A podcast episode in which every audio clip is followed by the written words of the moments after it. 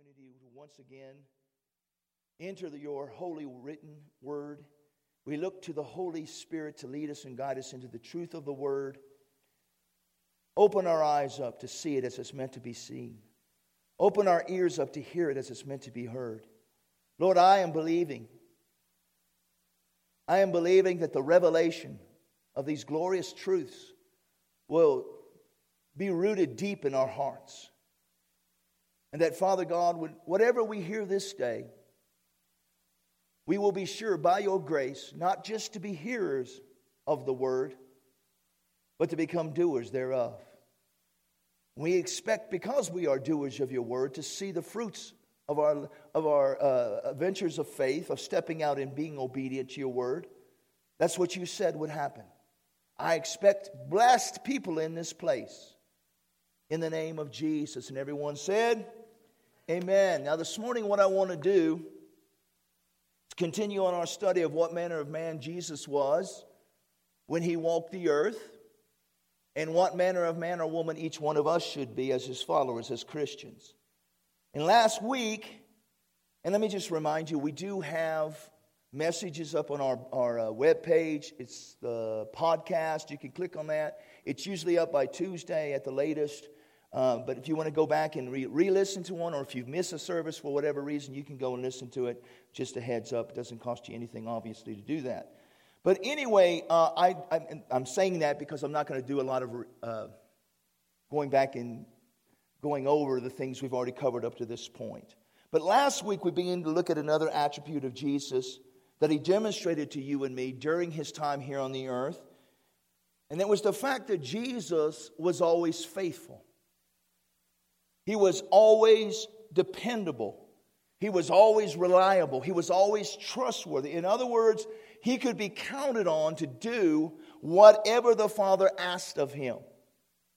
In fact, he made the comment I only say what I hear the Father say, and I only do what I see the Father do. In other words, all Jesus did, he did by faith, which pleased the Father. Amen. The only way we can please God is if we're living by faith. We do what we do by faith. And Jesus, the, in the one scripture, I don't remember exactly where it is, it's in the Gospel of John, but Jesus made the statement, I, All that I do pleases the Father. That's my paraphrase of it. But you see that Jesus was a man of faith. He was faithful to do what he was instructed to do. Amen? Now, I don't know if you're grasping this or not, but that should be the goal of every single one of us in this room this morning. Every one of us should, we should desire to be more like Christ. And that means in this area of faithfulness. Every one of us should get to the place where we can say, just like Jesus said, whatever we hear the Father say, that's what we're going to say. Whatever we see the Father do, that's what we're going to do. Now, I tell you what, that's a big statement, isn't it? To be able to get to that place where you're able to live that way. And I know a lot of people say, well, that was Jesus. He's the Son of God. Of course, he could do it. No, again, Jesus did what he did when he was here on this earth as a man, just like you and me, a human being. He had emotions, he had feelings. All that he did, he did anointed with the Spirit and by faith. Well, glory to God, we have the same Holy Ghost anointing us. And we have the same access, the same opportunity to get into the Bible and have faith come to us just like Jesus did. Amen. So it is possible for us to get to that place where we can be operating in a level of faith that always pleases God. Amen. Being found faithful to do whatever God's telling us to do. Hallelujah. And last week we looked at several scriptures that speak of God's faithfulness. I just want to go over a couple of them, or a few of them. 1 Corinthians 1 9 from the Amplified. Boy, this is so good. God is faithful, reliable, trustworthy, and therefore ever true to his promise. And he can be depended on. That's my God. That's my God. Boy, I tell you what, that right there ought to be something you write down and go over and rehearse and speak out. My God is faithful. My God is reliable. My God is trustworthy. My God is ever true to his promise. My God can be depended on. Hallelujah. Thank you, Jesus. 1 Corinthians 10 13 from the Passion Translation. Boy, this makes me want to shout. Like uh, everything makes me want to shout, but that's okay. We all experience times of testing, which is normal for every human being. But God will be faithful to you. He will screen and filter the severity, nature, and timing of every test or trial you face so that you can bear it. And each test is an opportunity to trust Him more. For along with every trial, God has provided for you a way of escape that will bring you out of it victoriously. Whoa, is that good news? Thank you, Jesus. 1 Thessalonians 5 23. Now may the God of peace himself sanctify you completely. And may your whole spirit, soul, and body be preserved blameless at the coming of our Lord Jesus Christ. He who calls you is faithful, who will do it. I love the way they just added that on there. God is faithful. God is faithful, who also will do it. Who also will do it. He will do it. I don't care what He's spoken to your heart, He will do it because He's faithful. Amen. Second Thessalonians 3 3. But the Lord is faithful, who will establish you. The Passion says there, place you on a firm foundation and guard you from the evil one. Lamentations 3 22 and 23 says, Through the Lord's mercies we are not consumed, because his compassions fail not. They are new every morning. Great is your faithfulness. Great is your faithfulness. And then finally, Psalm 37 3. Trust in the Lord and do good, dwell in the land and feed on his faithfulness. The Passion Translation there says, Fix your heart on the promises of God and you will be secure, feasting on his faithfulness. Now, when I read that, in my mind, I was reminded back to the days when I played college football. When I'm t- eating food with now, I'll say it this way, and I have family, you know, eating with my family or whatever, I consider that feeding on that food. But when I played college football, we would always find us one of those buffets. But you know what I'm talking about pizza buffet or whatever. You would go in there, and we would show up, and all the people in that restaurant who worked there began to grimace with pain because they knew they're going to have to get busy fixing a bunch more pizzas. Because when we got into it, we began to feast on that pizza. And in fact, I remember another time when I was with Jones Brothers and a few other men in uh, uh, Missoula. We went to an all you can eat uh, buffet, but it was uh, prime rib. I like prime rib. But we got there and we ate so much of it, they ran out. They ran out. But that to me is what you're, you're just eating so much. Oh my goodness, you have to unfasten your belt. You just, oh, then, then you kind of burp a little bit. That may, oh, it opened up a little bit of room. Let me get back. Am I the only one who ever does something like, never mind. Hallelujah. But, but, the, but the point I'm trying to make, that's the way we're supposed to be with God's faithfulness. We're supposed to be feasting on his faithfulness.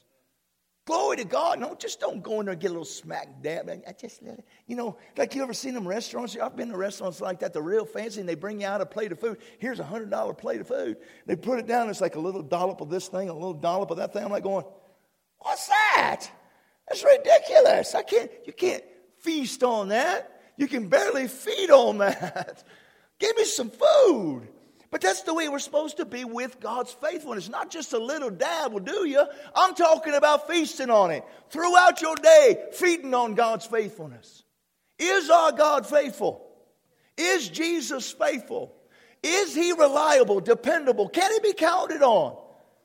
Everybody say with me, God is faithful. Everybody say with me, Jesus is faithful.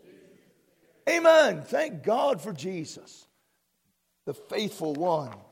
Now, this morning, I want to expound on this and the importance of each one of us having a greater revelation and understanding of the faithfulness of God by, as I just was talking about, feeding on faith, the faithfulness of God. Listen, I cannot express this to you enough. You might not think it's that big of a deal right now, but as somebody who's smack dab in the middle of a great challenge, this helps so much. Spending time throughout your day reminding yourself of God's faithfulness. Amen. So important that you learn to do this. Well, go with me to Hebrews 11. And as you're turning there, I want to remind you of, about a few things about faith. Now, I'm not going to spend a bunch of time on these points, but I just want to remind us of these points. Number one, our God is a God of faith. From the very beginning of the Bible, God demonstrated to us and established the law of faith. God said it, and it was. God said it, and it was. Over and over and over again, God said it, and it was. He established that principle from the very beginning, and as His children, that's the way we're supposed to be doing things. Amen. Because that's my second point. Our God expects us to be people of faith.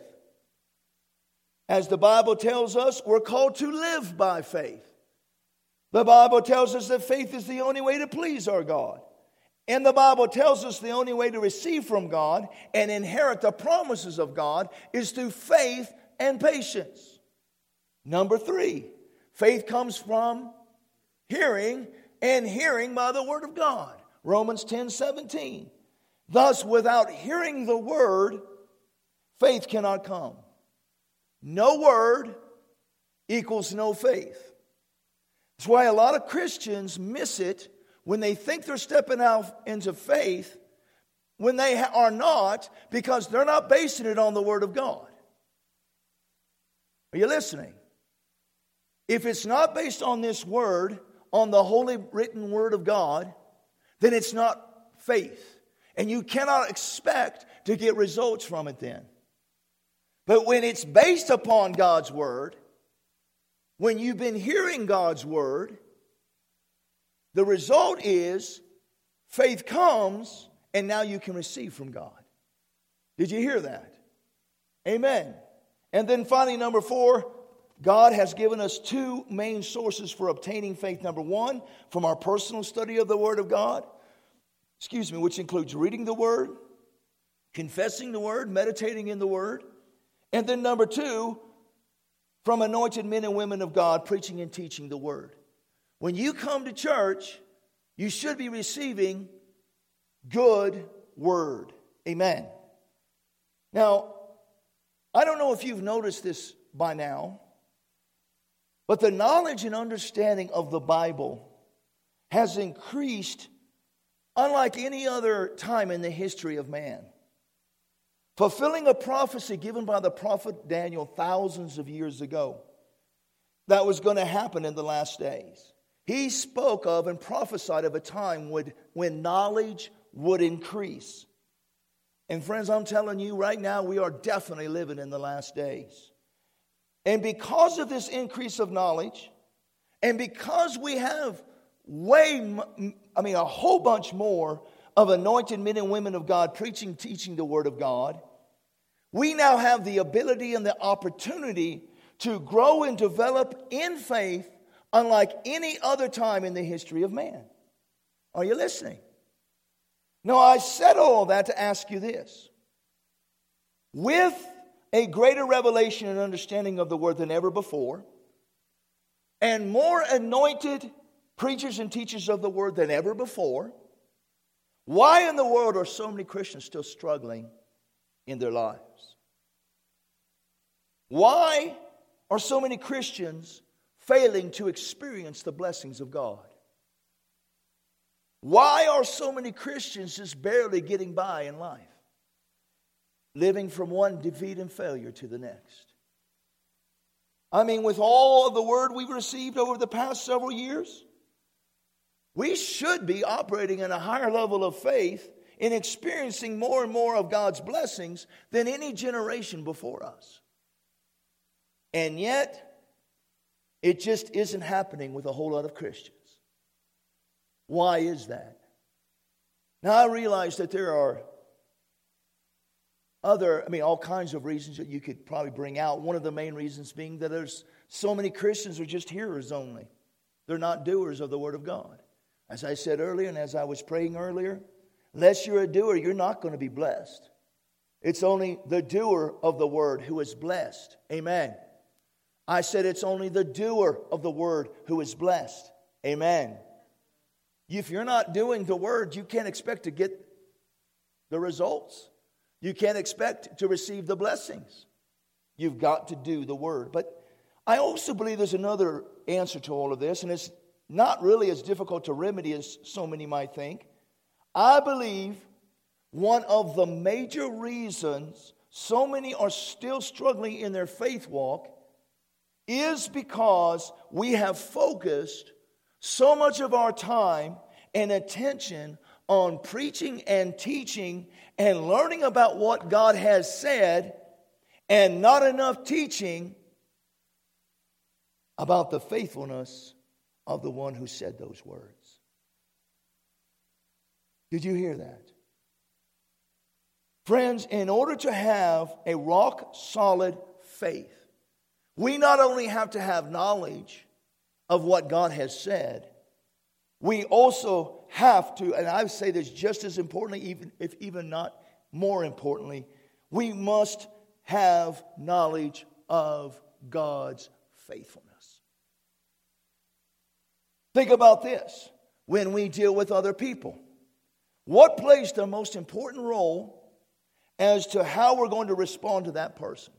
What they say to us or the character and reliability of that person? I mean, would you allow your children to go hang out with someone who just got out of prison? You know, how, had all kinds of run ins with the law? Just because that person looked at you and say, it'll be okay. It's okay for them to come hang out with me. Would, would you feel comfortable in doing something like that? Letting your child go with a person like that? I don't believe so. So, if our response to people is more dependent on their character than on what they say, why do we assume that a person is going to respond to the promises of God without any knowledge of the faithfulness and the reliability of the one who made those promises.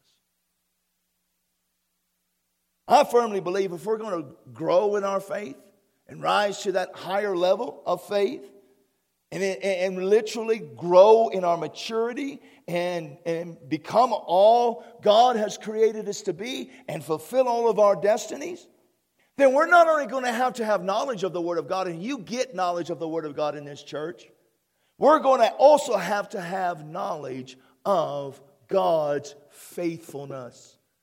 Amen. Now turn with me to two places in your Bible. Hallelujah.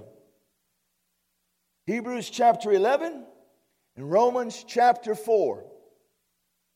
Praise God. I want us to look at Abraham, who is called the father of our faith. And we want to look at Sarah, his wife, and how they responded to and received the promise of a son. Hebrews 11 11. I love this verse. By faith. What does that mean? That means Sarah heard the word of God and is now responding to it.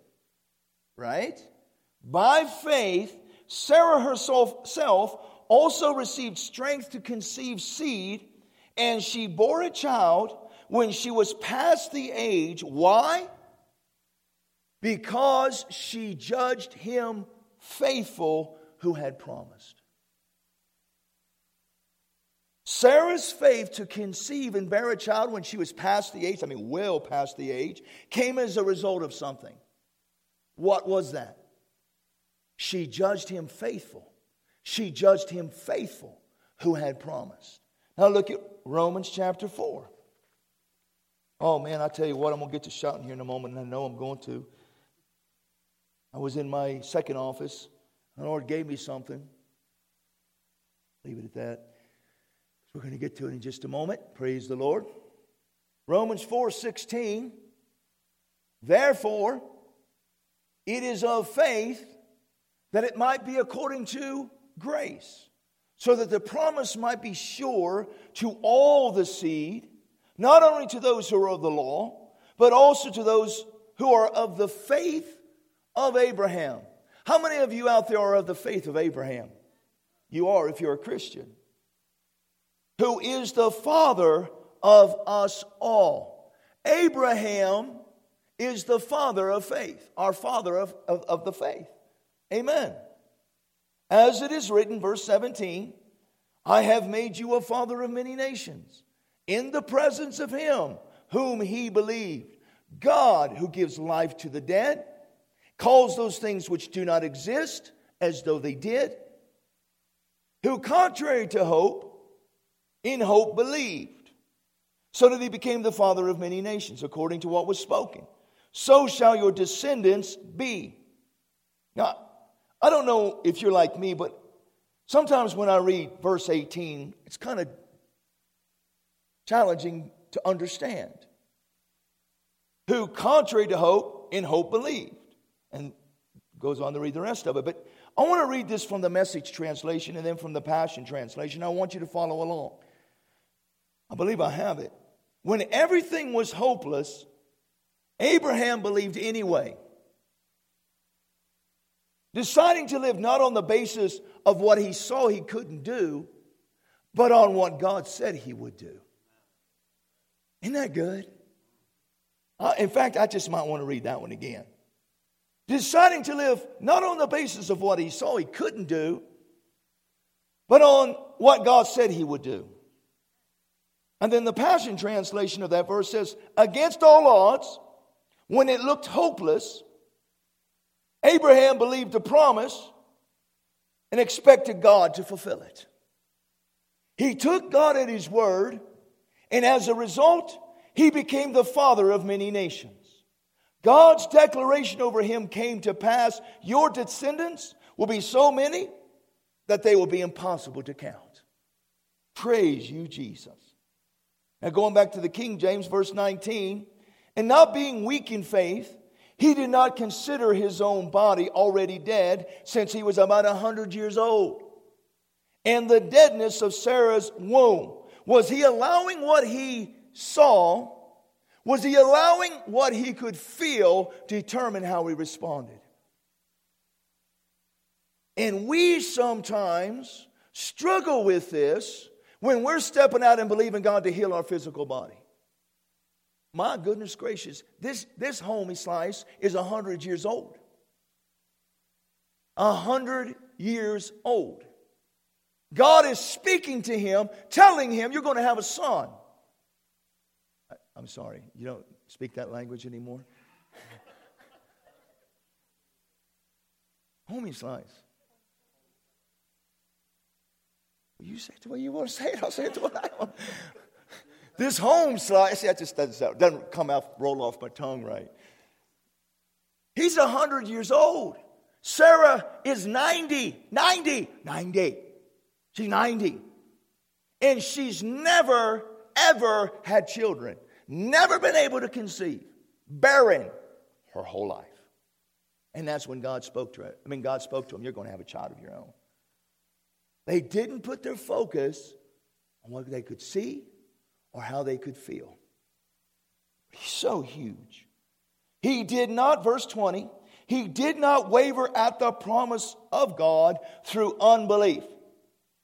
What happens when you put your focus on what you see and how you feel? You're going to get over into unbelief. But that's not what happened with Abraham, is it? He did not waver at the promise of God through unbelief, but was strengthened in faith, giving glory to God. and being fully convinced that what he had promised, he was also able to perform. Oh man, I thought I'd get some good shouts on that one. He was also able to perform. Okay, I'm gonna preach to myself over here.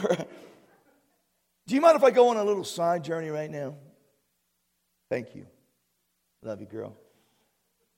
Come on, preach to you, in fact. Come on.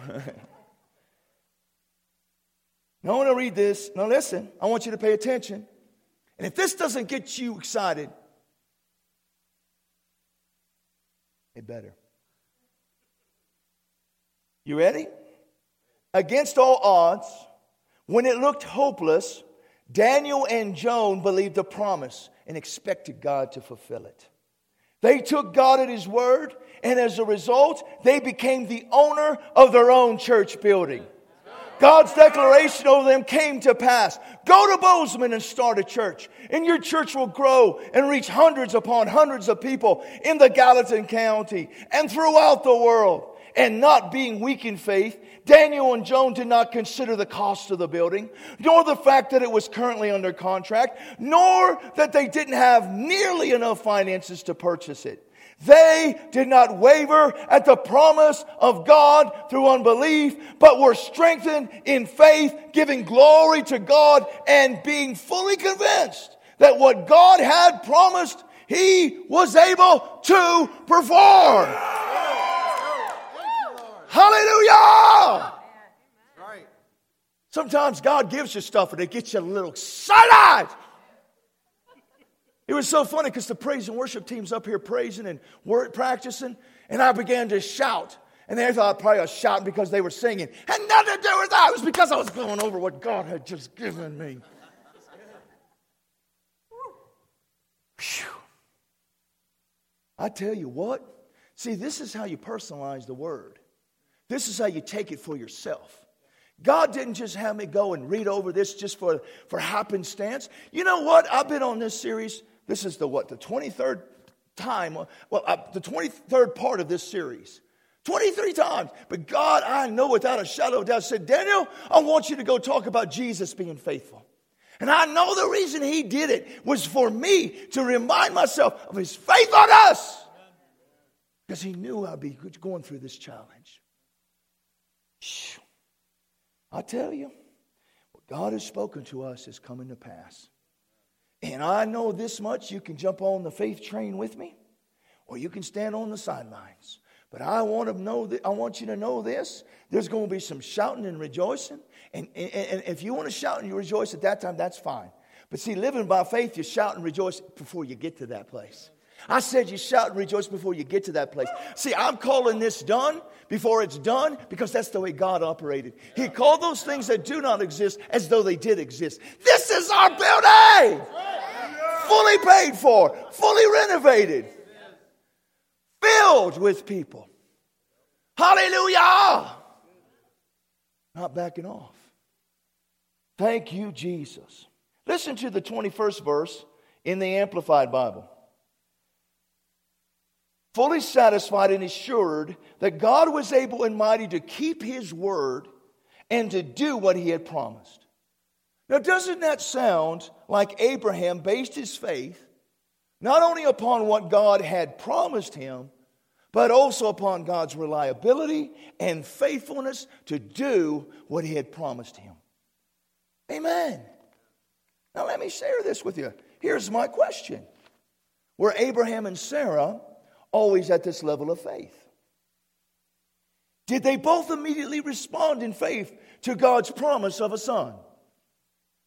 Now, if we were to only look here at Hebrews chapter 11 and Romans chapter 4, we would probably respond with a yes.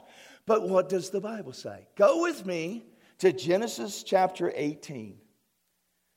Oh, glory to God. This is so good. God is so good. Genesis 18, verse 9.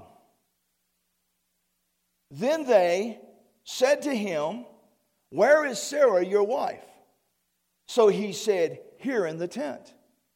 And he said, I will certainly return to you according to the time of life, and behold, Sarah your wife will, shall have a son. Sarah was listening in the tent door which was behind him. Now, Abraham and Sarah were old, well advanced in age, and Sarah had passed the age of childbearing. Therefore, Sarah laughed within herself, saying, After I have grown old, shall I have pleasure, my Lord being old also? She basically said, Hey, my home slice isn't any spring chicken, and neither am I. This has got to be some kind of joke. And she began to lie, to life. What is life? She began to laugh. Does that sound like the woman we just read about in Hebrews chapter 11? Now go with me to Genesis chapter 17, verse 15. Then God said to Abraham, As for Sarai, your wife, you shall not call her name Sarai, but Sarah shall be her name. And I will bless her, and also give you a son by her. Then I will bless her, and she shall be a mother of nations. Kings of people shall be from her. Then Abraham fell on his face and laughed, and said in his heart, Shall a child be born to a man who is 100 years old? And shall Sarah, who is 90 years old, bear a child? So, what does Abraham do when God tells him that Sarah's going to have a son? He falls on his face and he begins to laugh and do exactly what Sarah did. He laughs. Everybody say he laughs. Does that sound like the man in Romans chapter 4 who was called the father of our faith? No. Well, so how we have both Abraham and Sarah laughing in unbelief and doubt, asking themselves, how in the world could we possibly have a son when we're both so old? And yet, did we just read in Romans chapter 4 and Hebrews chapter 11 that both of them were operating in such strong faith that they had the promised son?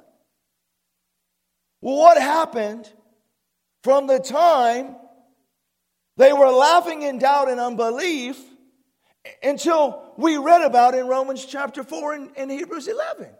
What took place? Well, I'm going to stop right here. And you're going to have to come back next week. And you're going to have to find out what happened from the time of laughing and unbelief and doubt to the time where they received, Sarah received strength to conceive and bear a child when she was past the age. And Abraham received that promise, got that promised son. What happened? What happened? Oh, you want to know. You want to come back. And I promise you this you come back expecting to get some good stuff. See, you need to keep coming. It's good, isn't it? You want to hear right now, don't you? Oh, you want to hear, don't you? Oh, well, I'll tell you tonight. Hallelujah. Glory to God, glory to God, glory to God. Listen, I cannot express this to you enough. There's, you know, one of the things as your pastor, I tr- one of the things you should be believing for your pastor, that I'm going to hear from God and go in the direction you want, He wants me to go for you. Are you hearing me? But I realize this this isn't just for you, this is for me big time. This is for all of us, big time. And I am convinced it will change our ability to operate in faith and remain in faith, probably more than anything else. And we're going to get into these things, and it's going to change us. And glory to God, hallelujah. What we're going to be able to stand back and say, Oh, what good things the Lord has done for me. Amen. Praise the Lord. How many are getting something out of this right now? Isn't this good? Oh, it's so good. It's so good. It's really, really, really good. See, I can say how I can talk how I want to talk. If he's homie sliced to me, he's homie sliced to me, all right? Hallelujah. Let's pray. Father, thank you so much for your word. Your word is truth. It's my desire, Lord, to always present it in such a manner that brings you glory and honor, and at the same time ministers to the hearts of the people.